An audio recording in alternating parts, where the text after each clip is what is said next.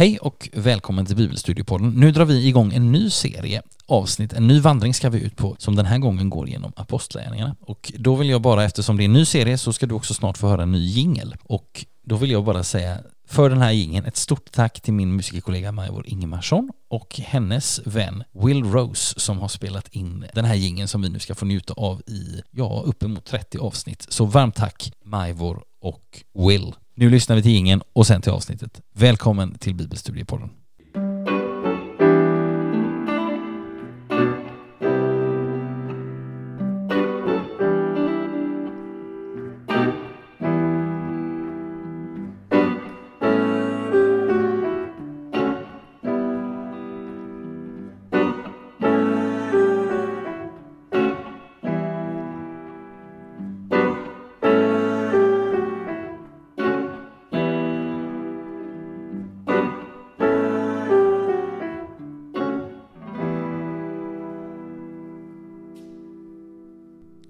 Och välkomna till ett nytt avsnitt och till en ny serie av avsnitt här i Bibelstudiepodden som är podden där vi läser Bibeln och där vi samtalar om det som vi har läst. Den här podden ges ut av Svenska kyrkan, Kungsbacka församling och leds av mig, Fredrik Borlin, som är vikarierande präst här i församlingen. Och i varje avsnitt så har jag hos mig en gäst här på orgelläktaren i Kungsbacka kyrka där podden spelas in och dagens gäst ska jag alldeles strax introducera. Men först, idag, det vill jag säga först, så är ju en hel del saker nya. Om du har lyssnat till den här podden tidigare så har du redan märkt att vi har bytt jingel. Och för den jingel som kommer att följa oss under den kommande vandringen så vill jag rikta ett stort tack till min musikerkollega Majvor Ingmarsson och musikern Will Rose. Stort tack för ert bidrag att ni på ett så fint sätt ramar in de här avsnitten. Ny jingel betyder ny serie som betyder ny vandring genom en ny bibelbok och den bibelbok som vi nu ska läsa och samtala om och arbeta oss igenom är Apostlagärningarna. Så varmt välkommen du som lyssnar med på den här nya vandringen. Och i det här projektet, det tror jag att du vet, så läser och samtalar jag om Bibeln tillsammans med människor med koppling till Kungsbacka Hanas församling på något sätt. Men idag när det är en introduktion så tillåter vi oss att ta in någon som kommer lite mera utifrån och som kan bidra med sin särskilda kunskap och inspirera oss inför vår vandring. Så därför säger jag nu varmt välkommen till dig, Elisabeth Karlsson, präst i Onsala församling och tidigare bibellärare på Helsjöns folkhögskola. Tack så mycket. Varmt, varmt välkommen hit. Eh, vill du kanske fylla i min något tunna beskrivning av dig? Ja, jag ska börja med att säga att jag kommer utifrån i betydelsen att jag jobbar i Onsala församling. Men jag har faktiskt en relation till Kungsbacka församling. Ja. För väldigt, väldigt länge sedan när jag var 19 år ja. så var jag diakoniassistent här i Kungsbacka. Aha. Och fick bland annat jobba på kaféet här, ja. Kyrksalen. Ah. Men det var, det var som sagt väldigt länge sedan. Ja. Och just nu är jag verksam i Onsala och eh, du och jag har ju träffats tidigare då på Helsjöns folkhögskola. Det stämmer bra det. Där jag har fått eh, ynnesten, för det är det verkligen, att få läsa Bibeln tillsammans med mängder av olika människor. Det har varit en fantastisk tid som jag är jättetacksam för. Mm, gott. Och idag är du präst i Onsala församling. Precis gott. Jag tänker på det här, du har ju verkligen arbetat mycket med att undervisa om Bibeln. Är det någon särskild liksom insikt eller tanke eller upplevelse eller så från dina år som bibellärare som du vill dela? Någonting som du tycker är särskilt viktigt eller så? Ja, det fantastiska som händer när vi läser Bibeln tillsammans med varandra. Det är stort att läsa Guds ord för egen del. Ja. Eh, absolut är det det. Men det som händer när vi i en gemenskap tillsammans läser i Bibeln, det slår det mm. faktiskt. Ja. Och det som träder fram när man gör det mm. i församlingens gemenskap. Mm. Ja. Jag kan tänka att det också, om jag minns när jag själv gick på bibellinjen, det här att man, det, det, kan hända mycket i en grupp, alltså personer som från första början inte känner varandra alls och det är inte bara ett år av utbildning som ju kan vara väldigt Alltså ett år kan göra att man lär känna människor väldigt, väldigt väl och speciellt på en folkhögskola där man bor ihop. Men när man också ska diskutera någonting som kan borra sig så djupt in i vem man är liksom. Så det är, ja, det är häftigt och en viktig uppgift att finnas med i det mm. som lärare. Väldigt roligt. Och ja, alltså det här, vi pratar Bibeln idag och, och, vi pratade, du nämnde Elisabeth det här med att läsa Bibeln tillsammans och uh, att läsa den själv och sådär. När, var och hur läser du Bibeln? Ja, i en mängd av olika sammanhang. Ja. Ehm, förstås yrkesrelaterat eftersom Bibeln är det som hela tiden, man får uttrycka sig så i mitt arbetsmaterial i en mängd av olika sammanhang. Men framförallt så är det ju min kraftkälla Ja. i livet. Ja. Och det som är så stort, det är att det går liksom aldrig att tröttna på Bibeln. Nej. Därför att det öppnar sig dörr efter dörr efter Ja. dörr och nya frågor och nya perspektiv. Mm. Och berättelser man har läst massor av gånger Ja. har alltid någonting nytt. Mm. Det är stort. Ja, jo men, ja, men jag håller med dig, verkligen alltså. Jag vet för att bara återkoppla två tankar som jag vet att vi har haft här i tidigare avsnitt. Alltså en sån här sak är, man blir aldrig färdig med Bibeln. Man kan inte säga, visst vi, vi försöker ju jobba oss igenom ett kapitel varje gång, men det är ju så att säga inte så att, ja, nej men då behöver vi aldrig mer läsa det, utan det är ju liksom, nu landar vi i några saker och gör vi det här om två år igen så, så kommer vi förmodligen att upptäcka vissa saker, ja men samma, men, men också sånt som är nytt. Det är det ena. Och det andra är att, vet jag när vi ibland har stött på svåra bibelställen, att, att, att liksom både våga stanna upp vid dem och fundera kring dem och, och verkligen försöka liksom reda ut vad är det som är svårt och på vilket sätt är det svårt. Men också det här att kunna säga att ja, ja men nu, nu får vi lämna det här bibelordet trots att det kanske, vi har inte förstått allt eller kunnat liksom omsluta allt. Men låt oss fortsätta läsa Bibeln och komma tillbaka om ett år och se om vi har fått någonting nytt där. Alltså det är just det här som du säger, att man, man, man blir liksom aldrig färdig. Det, det är gott att tänka på. Sen får jag ju ställa den där frågan som jag nästan alltid ställer också. Har du ett favoritbibelställe? Och jag blir ju nästan olycklig när jag får den frågan. Förlåt. Jag har mängder av favoritbibelställen. Det är ju som en jätte, jättestor godispåse och jag tycker om alla sorterna. Men eftersom vi idag ska prata om apostlagärningarna Ja. så eh, tänker jag på det här som Petrus säger när han står inför Stora rådet. Att vi kan inte hålla tyst om det vi har sett och hört. Ja, det är en mening som man kan smaka på och bära med sig och Ja. fundera på. Nej, just det. Är vi tysta?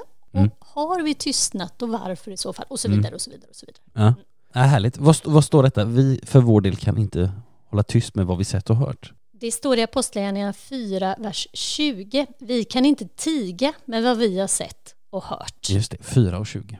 Gott. Ja, som sagt Elisabeth, du ska känna dig varmt välkommen hit och vi ser fram emot att få lära oss mer och få veta mer om apostlagärningarna. Vad behöver vi med oss in i vår läsning? Vad är det gott för oss att känna till? Det ska vi samtala om. Men vi ska göra så, kära vänner, att vi bara kort ska be också inför att vi det här samtalet. Så att jag knäpper mina händer, du som lyssnar är varmt välkommen att vara med i det. Låt oss be. Kära Herre, så ber vi dig att du öppnar ditt ord för våra hjärtan och våra hjärtan för ditt ord. Amen.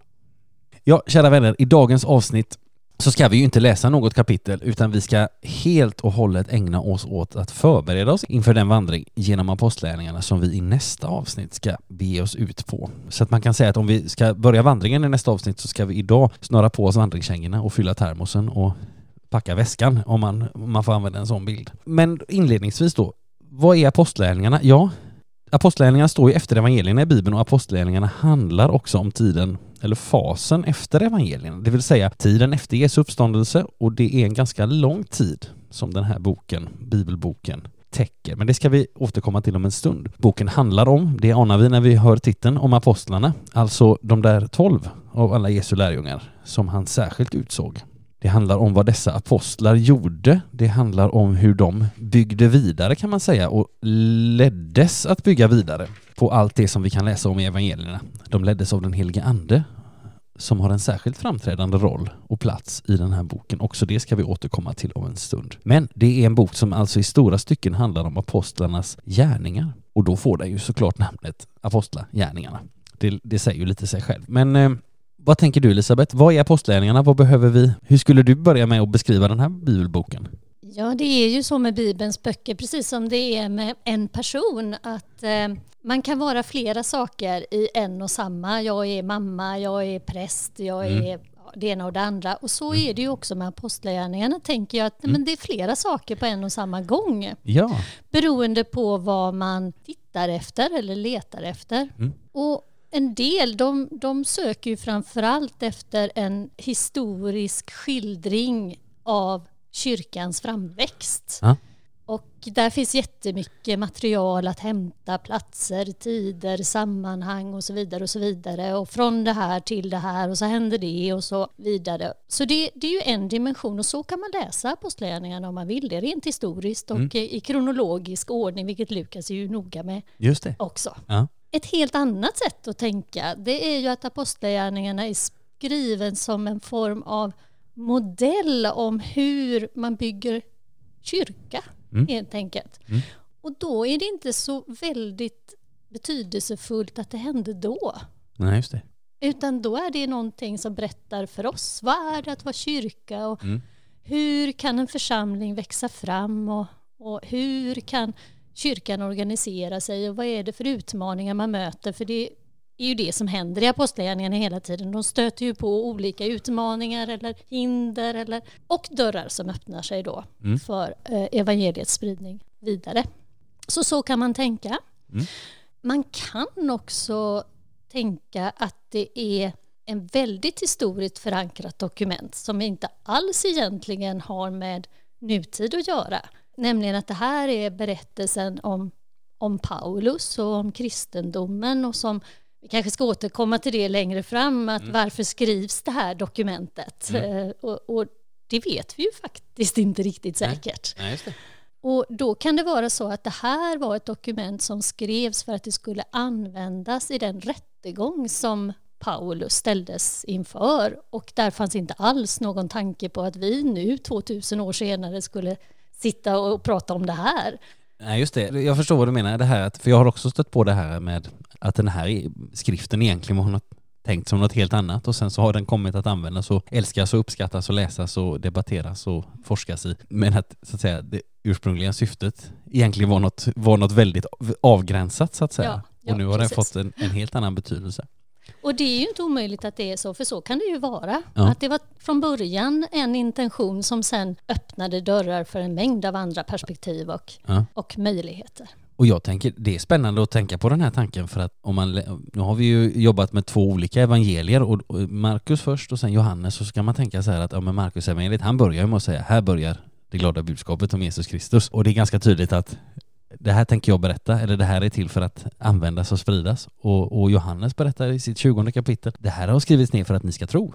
Liksom. Men det är ju inte heller alldeles säkert om vi tänker på den andra, en annan stor textmassa i Nya Testamentet, breven, att de alltid var tänkta som att ja, de ska här ska läsas i norra Europa 2000 år senare. Nej, utan det är oftast in i en väldigt tydlig situation, tänker jag. Så det, är, ja, det är fascinerande och det, ja, det ska bli intressant att se om vi gör några upptäckter också kopplat till det här under vår vandring, liksom, med det här med om vi kan hitta någon liten tråd här eller där. Det är jag helt övertygad om, för mm. så jobbar Gud. Ja, vi ska ta med oss det här tycker jag också, för nu vi plockar vi också upp lite sådana här saker i det här avsnittet som vi använder senare. Det här du sa med alltså församlingsinstruktion. Det låter ju som ett hopplöst oromantiskt.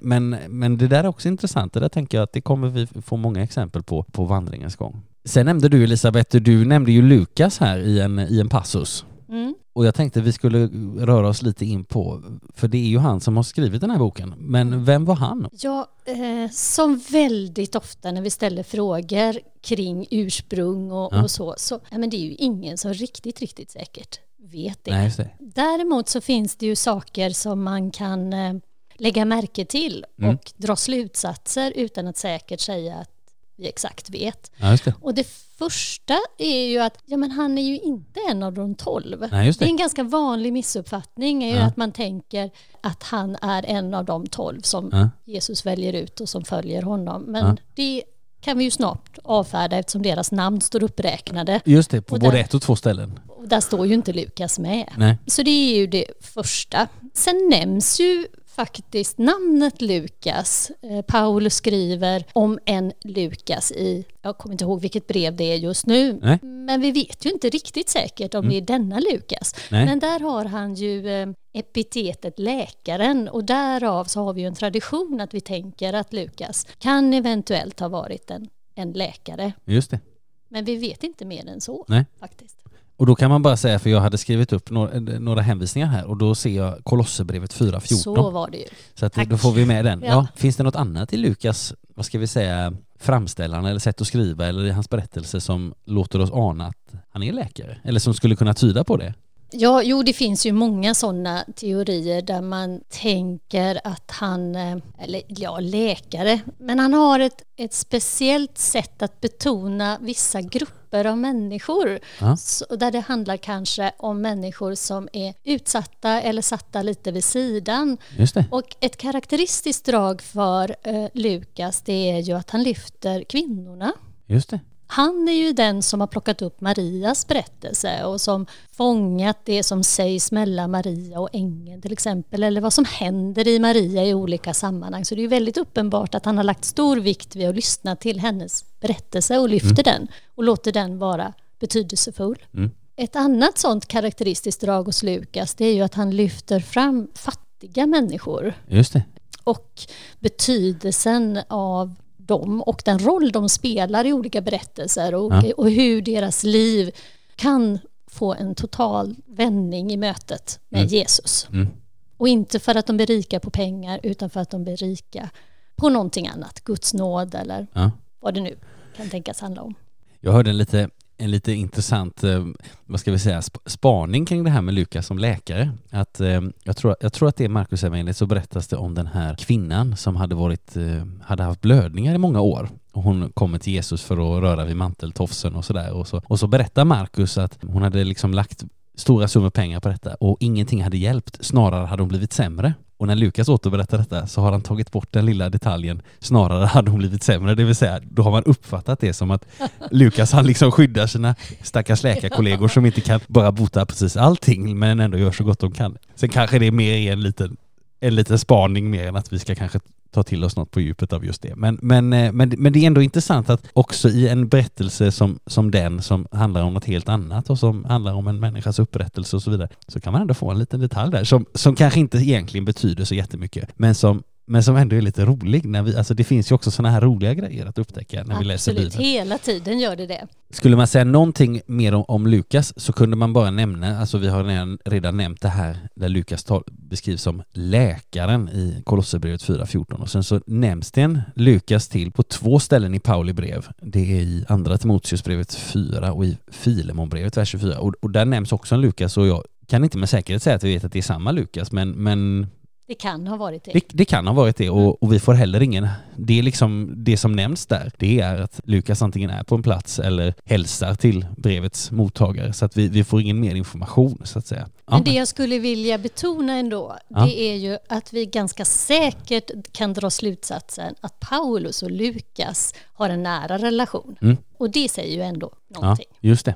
Så att man kan tänka inte en av de tolv men en medarbetare i den tidiga kyrkan. Precis. Ja, Vilket ju egentligen är, är tillämpbart också på evangelisten Markus skulle man väl kunna säga. Va? ja precis. Vi har ju tidigare här i podden pratat om, har Markus träffat Jesus? Och sen så tog vi upp den här saken som bara Markus evangeliet har med den ynglingen som springer iväg naken och att man ibland tror att det där är Markus och så. Men, och det, skulle ju, det är ju en, så att säga, det är en möjlig förklaring till att Markus har träffat Jesus. Men, men när det kommer till Lukas, som har ju också skrivit apostlärningarna, så har vi liksom inga sådana, inga nakna personer Nej. som springer iväg någon gång liksom. Nej, det har vi inte. Men vi har ju någonting annat, inte i mötet med Jesus, men vi har ju eh, några ställen i Apostlagärningarna där Lukas ändrar sin berättelse lite grann genom att berätta den i vi-form. Just det. Och det kan man säga så här, det kommer vi inte stöta på på ett ganska bra tag. För det är väl någonstans i mitten av boken. Precis. Ja, så Ja. Det, det, men där finns sjok av vi-form. Och då kan man ändå dra slutsatsen att förmodligen så är det händelser där då Lukas är med själv. Mm. Och då har han ju rest tillsammans med Paulus Mm. Och varit hans medarbetare. Mm. Så, så det kan vi ju säga ganska så Mm. säkert. Vilket ju innebär, tänker jag, att det inte bara när vi då tänker på hur har apostlagärningarna kommit till. Alltså då är det inte bara så att, så att säga, Paulus och har liksom berättat vid ett givet tillfälle att det här är det viktigaste, utan man får ju tänka sig att Lukas under den här tidsperioden som han berättar om i vi-form, så har han hört Paulus predika ganska många gånger och kunnat ställa många följdfrågor och ja, hur var det med det och åkte ni dit sen och alltså så att det, ja, Precis. så det är intressant att, att, att tänka på. Sen om man skulle titta i, i vad liksom de kyrkans historiker säger om, alltså de, den tidiga kyrkans historiker säger om, om Lukas, så Eusebius och Hieronymus, två personer i den tidiga kyrkan, de talar om Lukas som grekisktalande, att han är från Antiochia, alltså en stad i Syrien. Och till skillnad, och det har vi redan sagt, från de andra evangelisterna så har han troligen inte själv träffat Jesus. Man tror att Lukas eh, skrev sitt evangelium och apostlärningarna i början av 60-talet i Rom. Det är svårt att säga något exakt om ett årtal eller sådär, men det är ju också då som apostlärningarna avslutas. Och jag har också fått lära mig att liksom rent språkligt sett så är Lukas den som skriver mest, vad ska vi säga, man anar att han är den som är mest van vid att uttrycka sig i skrift. Alltså det är väldigt liksom Flödande. Flödande, ja. ja. Mm. Och liksom eh, om man skulle ta sig för att lära sig grekiska så börjar man inte med att försöka översätta eh, meningar som Lukas har skrivit utan då börjar man med till exempel Johannes eller Markus. För Lukas är lite mer, ja det är mer, ett mer avancerat språk liksom. Gott. Sen en fråga som jag tänkte vi skulle stanna upp lite inför och som jag vill ställa till dig Elisabeth och den här frågan är ju väldigt bred men, men eh, jag ställer den så får vi se var vi landar. Alltså vad ska vi tänka på när vi läser apostlärningarna? Vilka liksom, vad ska vi säga, grundläggande tankar eller insikter är det gott för oss att ha med oss in i läsningen? Nu missade jag en sak som jag ville säga om Lukas. Ja. Eh, om det går bra att backa tillbaka absolut. till det också. Ja, självklart. För att komplettera det ja, du sa. Absolut. Och det är ju att det är inte alls säkert att Lukas är jude. Nej. Och det märker man på hans sätt att skriva. Mm. Till exempel begreppet Messias. Ja. Han använder ju Guds son ja. som begrepp och mm. gör ju ofta en poäng just av att icke-judar kan göra till exempel officeren vid korset. Mm. Det blir möjligt för dem att se att Jesus är Guds son medan relationen till Messias, begreppet och Messias förväntningen inte har samma relevans som för Matteus för att jämföra med mm. någon av evangelisterna. Ja.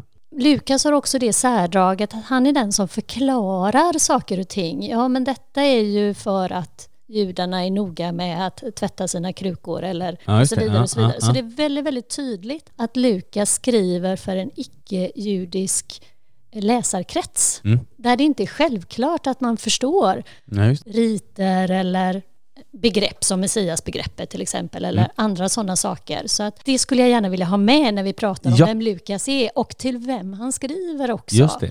Att det är tydligt att det är lite förklarande så. Om du inte känner till det här så vill jag att du ska förstå det här. Just det. Det finns en omsorg där skulle man kunna säga att, och också tänker jag en kunskap om vilka som den här boken, skriften är tänkt för. Liksom. Och det skulle också då kunna förstärka det vi var inne på lite förut. Ja. Att det kan vara så att hela Apostlagärningarna är skrivet av Lukas som ett försvarstal för Paulus mm. inför den rättegången som ju aldrig sker, höll jag på att säga, för apostlagärningarna slutar ju eh, innan vi får veta det. Eh, hur det går. Ja. Och där tanken kanske är att det är en romare som ska läsa det här materialet. Mm, just det. Och där, där kan man säga, där, nu väver vi lite fram och tillbaka här, men det är faktiskt helt okej. Okay. Det föranleder ju också att, nu ska vi inte gå in i texten, men vi kan ändå faktiskt nämna att den allra första meningen i Apostlagärningarna så nämns ju en person. Just det. Teofilos. Mm. Har du någon tanke om, eller något att dela med oss kring honom? Ja, absolut, för det är ju någonting som har förbryllat många och det finns många olika försök till svar. Vem ja. var han egentligen? Ja. Och det första det är ju vad själva namnet betyder. Alltså på grekiska gudsälskare. Ja, just det. Och då kan det ju vara så att det är bara ett, ska man säga, knep för Lukas att knyta an till läsaren. Du som är gudsälskare, det här är skrivet till dig. Ja, och så mm. kan du och jag och vem som helst läsa apostlagärningarna. Ja. Det här är skrivet till, till mig och jag kan få dörrar öppnade om jag läser det utifrån kärleken till Gud. Mm. Som jag inte får om jag läser det som ett historiskt dokument eller ett försvarstal för Paul och så vidare, de här Nej, andra dimensionerna. Ja. Att där är nyckeln för ja. att verkligen hitta in i mm. den här berättelsen. Mm. Och en annan tanke, det är ja. ju att det är den där romaren som eventuellt ska vara Paulus försvarare ja. och som faktiskt kanske har börjat att öppna hjärtat lite grann. Har Mm. en kärlek till Gud men vet, känner inte Gud Nej, fullt Nej. ut. Och då är detta ett sätt för, för Lukas att påminna den här personen om att ja, men du Mm. älskar ju Gud och det gör Paulus också och kyrkan är inget farligt utan Nej. vi delar den här kärleken. Mm. Sen kan man tänka att det är skrivet till församlingen, till Mm. kyrkan. utifrån det här vi pratade om förut, att det är en slags eh, mall för, för kyrkan. Mm. Och det här är vår historia, vi som är kyrka, det här är våra rötter Ja. tillbaka. För att nämna några, det Ja. finns många fler Ja. eh, tankar och funderingar. Vem är Teofilos? Ja. Och då kan vi också, vi kan också säga det som en liten på att nu har vi fått, och vi kommer att påminna oss om detta när vi läser kapitel 1, det vill säga nästa avsnitt och då får vi se om vi kanske hittar ytterligare någon teori. Men, men det är väldigt spännande också att tänka på sig själv som Teofilos. Alltså att, Ja. att det är något väldigt, eh, ja, det är något, eh, det ligger en inbjudan där i. Det är gott, och om det är så att det är så Lukas har tänkt, alltså att det är hans, hans avsikt. Om man säger att för att använda en bild vi har använt innan, om, om apostlärningarna är en bukett blommor till oss och så är det här med Teofilos att det är vi, det är lite som det här kortet Mm. eh, som han skriver till liksom med den lilla hälsningen. Så är det, alltså om det är hans tanke så är det ju gott för oss om vi, som du var inne på också Elisabeth, om vi läser det på det sättet. Så det, det, ja, det är häftigt. Men om vi ska röra oss eh, liksom till den, liksom, vi, vi zoomar ut lite igen och så eh, det här med liksom vad vi ska tänka på när vi läser apostlärningarna. Vad är det gott för oss att... Ja, nu har vi läst två evangelier här i, i Bibelstudiepodden och då kanske det finns, tänker jag mig, det finns vissa nya insikter vi behöver försöka ha med oss in i läsningen av den här bibelboken och så kanske det finns någonting vi behöver lägga av oss. Eller det finns ett par glasögon vi ska ta på kanske och ett par glasögon vi ska plocka av oss. Jag vet inte, vad, vad, vad tänker du kring detta? Ja, jag vet inte om jag svarar på frågan riktigt, men eh, för mig personligen så skulle jag vilja zooma ut riktigt ordentligt. Ja, åh vad trevligt. ja. Nämligen, det här är en av många berättelser om hur kyrkan växer fram. Ja.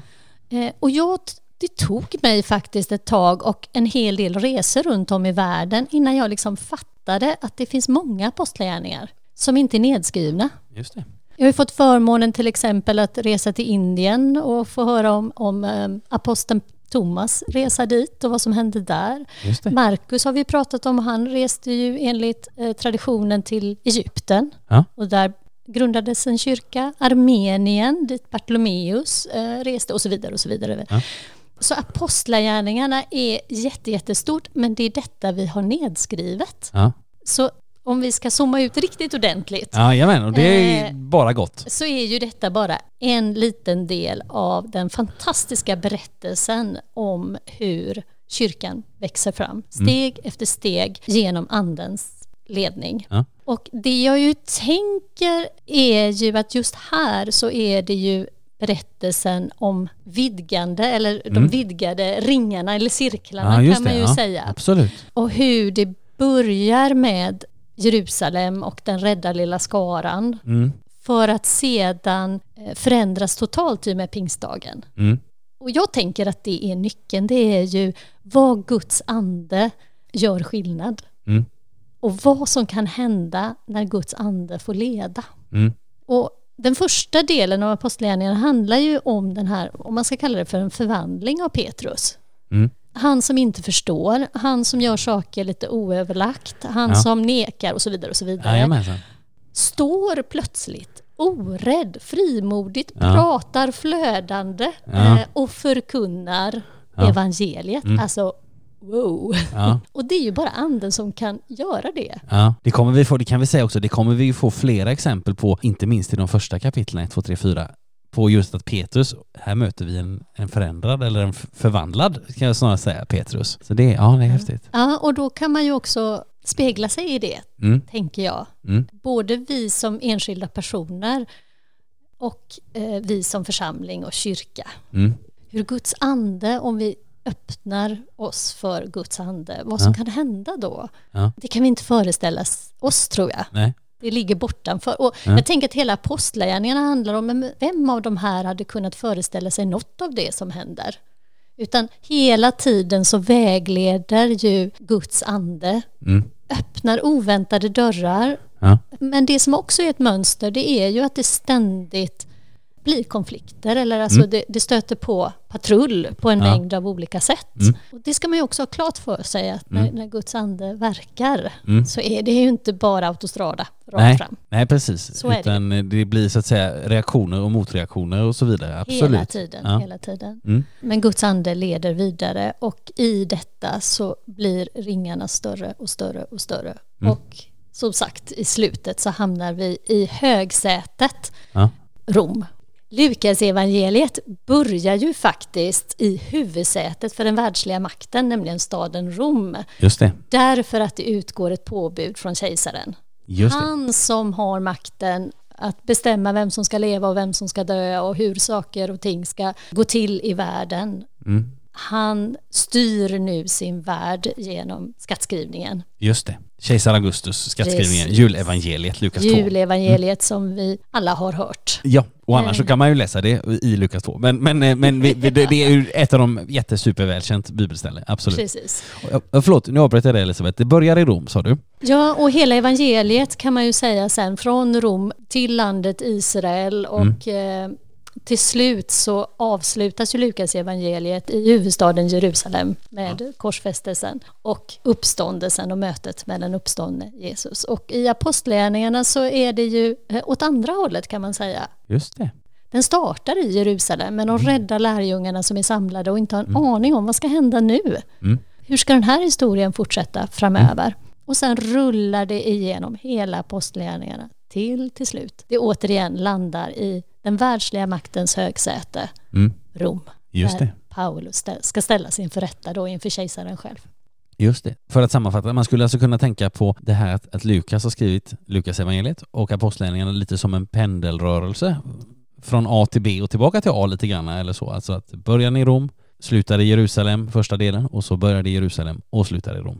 Det tycker jag är en, Ja. en eh, hjälp faktiskt. Att förstå strukturen Ja. eh, och hur de sitter ihop de här två delarna, Lukas evangeliet och apostlagärningarna. Ja. Lite förvirrande att, att, att Johannes evangeliet har hamnat emellan. Men, men, men, eh, men som sagt, det, det är som du säger, det hjälper oss att få en, en, eh, en struktur och, och liksom kanske också ana någonting av både det här att, att Lukas verkar vara strukturerad på något sätt Mm. och att han berättar liksom det här är hela hans berättelse men vi, vi möter den alltid nästan uppdelad i två Mm. delar. Gott. Nå- Något annat som du tänker på kring det här med hur vi bäst närmar oss eller kan på ett bra sätt närma oss apostlagärningarna? Jag har ju redan sagt det flera gånger. Det, det, den heliga anden är ju nyckelpersonen kan man säga Ja. i apostlagärningarna. Mm. Och det som händer när den heliga ande är verksam. Om man har det Mm. eh, i handen, höll jag på att säga, när, Ja. man, när man läser, Ja. så öppnar det till många olika dimensioner, det vi har pratat om förut. Alltså, Ja, och, och där vi inte heller behöver utesluta de här olika dimensionerna som finns det. i apostlagärningarna, utan Nej. ibland kan vi tänka historiskt Ja. och ibland kan vi tänka på oss själva och Mm. ibland kan vi tänka på hur den helige ande fungerar eller är eller, Mm. eller så. Och det, det behöver inte vara en motsägelse på något sätt, det är bara Nej. att man byter perspektiv. Nej, och det, precis, och det är ju ungefär som, tänker jag, som den här, vad ska vi säga, dubbelheten eller de här två kompletterande sakerna. Att, att Gud är både liksom universums härskare och alltings herre, men han har också blivit människa. Precis. En historisk, fysisk person liksom. Så att det är häftigt. Jag, jag tänker tre, tre korta tankar bara som jag fastnat för kring det här med att närma sig apostlärningarna och vad som kan vara bra att, att liksom, ja men att det kan vara en god tanke att ha med sig. Alltså i podden här tidigare så har vi läst två evangelier, det vet du som har varit med ett tag, Markus och så Johannes. Och när vi nu tar oss an apostlärningarna så kliver vi in i en bibelbok där perspektiven är på flera sätt, ja men som vi också varit inne på, fler, på flera sätt betydligt större. Alltså till exempel tidsmässigt. Evangeliernas berättelser, om vi bortser från Lukas och Matteus som berättar lite om Jesu barndom, så utspelar de sig i stora stycken under tre års tid ungefär brukar man säga och det hjälpte ju oss faktiskt evangelisten Johannes inte minst att se detta. Men apostlagärningarnas händelser utspelar sig under mer än 30 år, alltså det är tio gånger så lång tid som den här boken täcker. Så det är dels tidsaspekten, sen är det också platsaspekten. Alltså evangeliernas berättelser utspelar sig i Israel och någon enstaka gång så är Jesus utanför. Han är kanske i, han, ja, han, han liksom lämnar, han, han går nog en liten bit utanför Israels gränser men den absoluta huvudparten av materialet utspelar sig inne i Israel. Medan apostlärningarna har ju hela ja, östra medelhavsvärlden kan man säga som spelplan. Det är många och det är långa resor och förflyttningar för personerna som vi möter. Och då inte minst Petrus och ännu mer Paulus som kommer in efter några kapitel i berättelserna. Så vi kan tänka på en typisk sån här skildring i evangelierna. Jesus vandrade mellan byarna eller han gick omkring i en trakt och människor kom dit och de la fram sina sjuka på bårar och sådär. Och det är klart att det kan ju ha varit ett område som ändå var ganska stort, alltså en, mer än Kungsbacka kommun eller om vi nu ska ta något sådär va. Men, men så tänker vi så här, fast när, när Paulus förflyttar sig så kan det vara hopp. Nu tog han en båt till Cypern eller till Tarsos. Eller alltså det kan vara, alltså det är helt andra avstånd. Och har man en karta, nu är vi det här ett ljudmedium, men har man en karta så kan man om man liksom tittar på hela Medelhavet och så tittar man på den östra halvan och ramar in den och så tittar man sen på lilla Israel och då förstår man oj vilken skillnad i hur stort, liksom, eh, i hur mycket större spelplanen är här.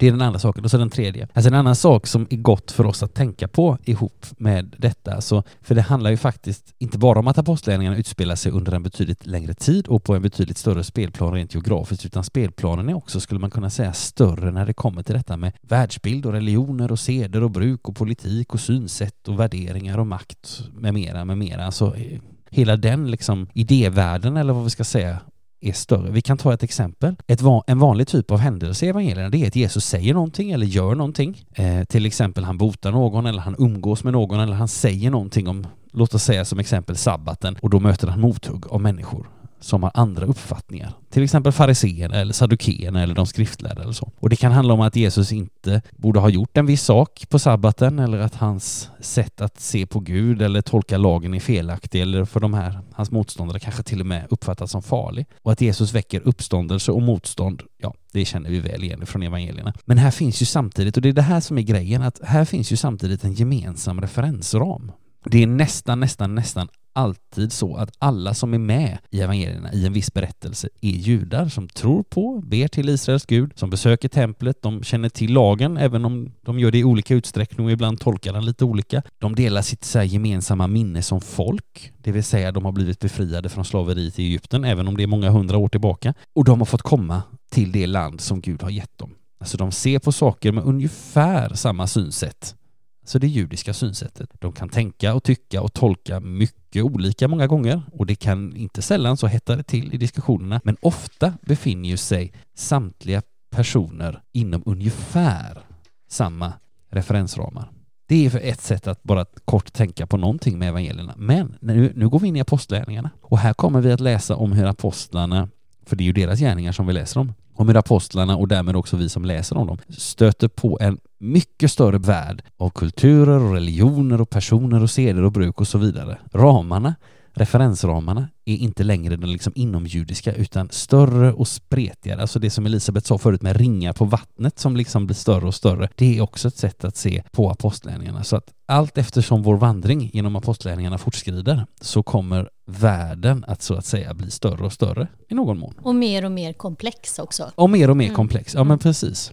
Gott. Sen har vi ju precis som på de två tidigare vandringarna så har vi eh, valt, och det är, inte, det är inte så att säga ett val som har gått till genom eh, omröstningar och sådär, utan eh, alltså vi har valt en nyckelvers och den versen har vi valt för att den ofta lyfts fram som en nyckelvers. Så att det här är ingen spännande nya, nya rön eller så från forskarvärlden, utan det är helt enkelt bara att vi tar upp någonting som många har sagt innan. Vi hade en nyckelvers eh, när vi läste Marcus evangeliet som vi bara kort kan påminna oss om.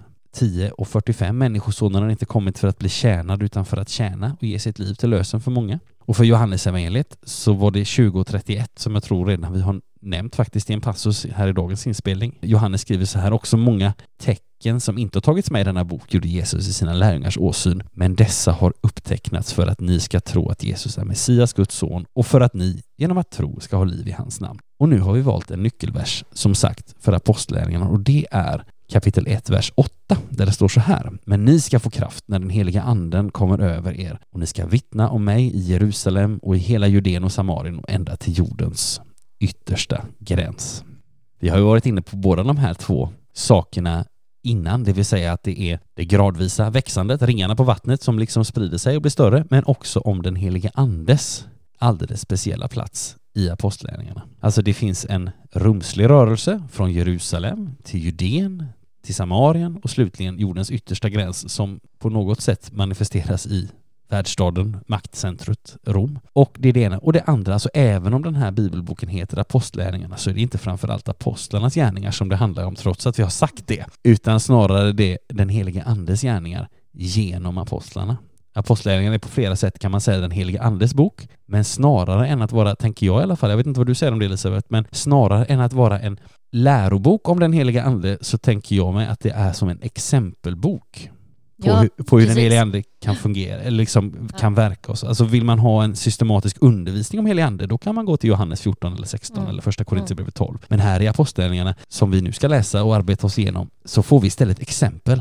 Många, många exempel på hur den heliga ande verkar och leder och faller över människor med mera, med mera. Och i de här många exemplen så finns det en stor variation, det finns en stor rikedom i hur och när den heliga ande framträder och det är svårt att riktigt sammanfatta hur eller när den heliga ande verkar och på vilket sätt och så vidare eftersom variationsrikedomen är så stor. Så, Det skulle i så fall vara sammanfattningen. ja, Att variationsrikedomen är enorm när den heliga ande verkar. ja, och det, det är lite som det här, alltså man kan tänka på det här Jesusordet, alltså vinden blåser vart den vill. Du hör den blåsa men du vet inte varifrån den kommer eller vart den far. Så är det också med var och en som är född av anden. Alltså det, det är möjligen något sånt väldigt, väldigt Mm. brett ord. Det hittar vi i Johannes 3.8 för övrigt. Men, men vad sk- skulle du mer vilja lyfta fram kring nyckelvers och, och lite de här två temana med så att säga? Jag tänker att eh, du, du har ju sagt eh, det viktigaste. Just eh, ja, om mönster kan man säga, där det ena mönstret är växandet utåt, vidgandet. Ja. Och det andra är ju andens väg som då inte är rakt fram. Nej, just det. utan som mer är lite kringelikrokigt eller hit och dit. Just eller, eller så, utan att med det säga att det inte har en riktning. För Nej, det har ju det.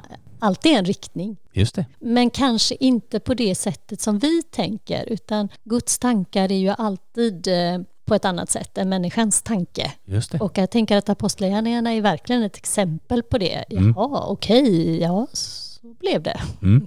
Ja, det är det här som du sa innan som jag fastnade för. Det, det är ingen autostrada när den helige ande kommer Nej, in, utan det, det är är, en, det är en annan typ av väg. Men det är ändå en väg med ett mål. Ja, Som och du- det som är du inte sa också. alltid effektivt utifrån människans eh, perspektiv heller. Men Nej. varför gjorde de inte så här eller varför blev det så här? Mm. Och bara det här till exempel med väntan är ju en sån sak som ni säkert kommer prata om längre Mm. fram. Ja, Det är det första de får göra. ja just det. Vänta. Ja, just det. Detta som är så svårt. Åh, Super, jättesvårt.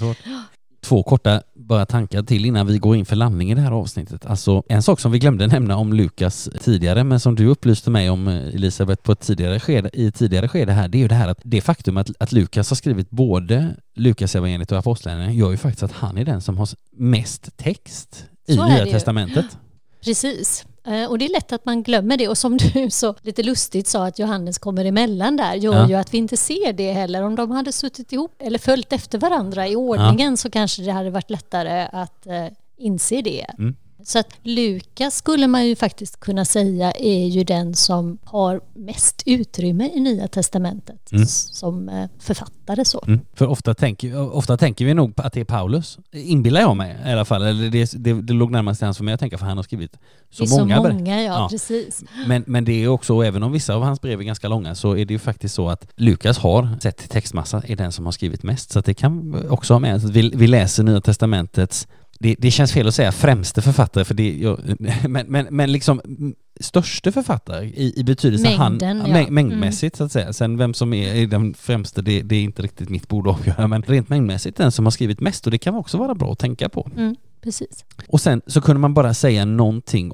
mer om och det blir lite, det blir lite repeterande eller lite återupprepande men det, jag tänker att det kan vara en god tanke att ha med sig också. Alltså bakgrunden till det som vi läser här i apostlärningarna det är ju först och främst evangelierna. Det som Jesus har sagt och gjort, de lärjungar som han samlar, de sammanhang han har vistats i, det han har gjort i och med Golgata och den tomma graven, alltså döden, uppståndelsen. Och då kan man tänka så här, är det någonting särskilt ifrån just evangelierna som vi behöver ha med oss? Eller liksom något ord som vi kan, från evangelierna eller någon slags bakgrund som vi kan ta med oss in i läsningen här för att liksom se, ja men vad, vad, vad börjar vi? För vi blir påminda av Elisabeth här att vägen är inte alltid rak eller vad ska vi säga effektiv utifrån vårat mänskliga sätt att se det, men den leder alltid någonstans och då kan man tänka sig, ja men vad börjar den här vägen då? För det kan ju också vara ett sätt att tala om detta. Alltså vi kan på ett sätt se på apostlagärningarna som liksom svaret på eller fortsättningen på evangelierna och, och då vill jag läsa två bibelord för dig som du kan tänka på som en utgångspunkt nu när vi också går in i apostlagärningarna. Och det första, det är mot slutet, allra sista avsnittet av Matteusevangeliet, så står det så här. Matteus skriver i kapitel 28. De elva lärjungarna begav sig till Galileen, till det berg dit Jesus hade befallt dem att gå. När de fick se honom där föll de ner och hyllade honom, men några tvivlade. Då gick Jesus fram till dem och sade till dem, åt mig har givits all makt i himlen och på jorden. Gå därför ut och gör alla folk till lärjungar. Döp dem i Faderns och Sonens och den helige Andes namn och lär dem att hålla alla de bud jag har gett er och jag är med er alla dagar till tidens slut.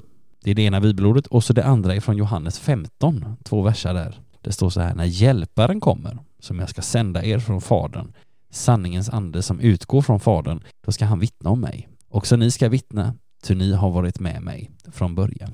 Alltså man kan säga så här, apostlagärningarna är ett svar på Jesu befallning att gå ut och göra alla folk till lärjungar, men det är också en bok som handlar om vad människor kan göra i den heliga andes kraft. Det kan också vara ett sätt att snöra på sig de här vandringskängorna inför vår apostlagärningarna-vandring. Gott. Elisabeth, har du något mer som du vill tillägga här? Jag ser jättemycket fram emot att lyssna på poddarna framöver här, precis ja. där jag startade det här när vi läser Bibeln tillsammans. Ja. Jag önskar att vi gjorde det ännu mer i församlingen, delade ja. och eh, Gott. Så det ser jag fram emot. Ja, men vad gott att höra och välkommen med du som lyssnar att, att lyssna till de kommande avsnittet på den här vandringen som ju blir en ganska lång vandring. Vi har 28 kapitel framför oss. Ja, precis. Och sen så tänkte vi faktiskt, det kan vi säga redan nu, att vi skulle ha ett litet avslutande kapitel.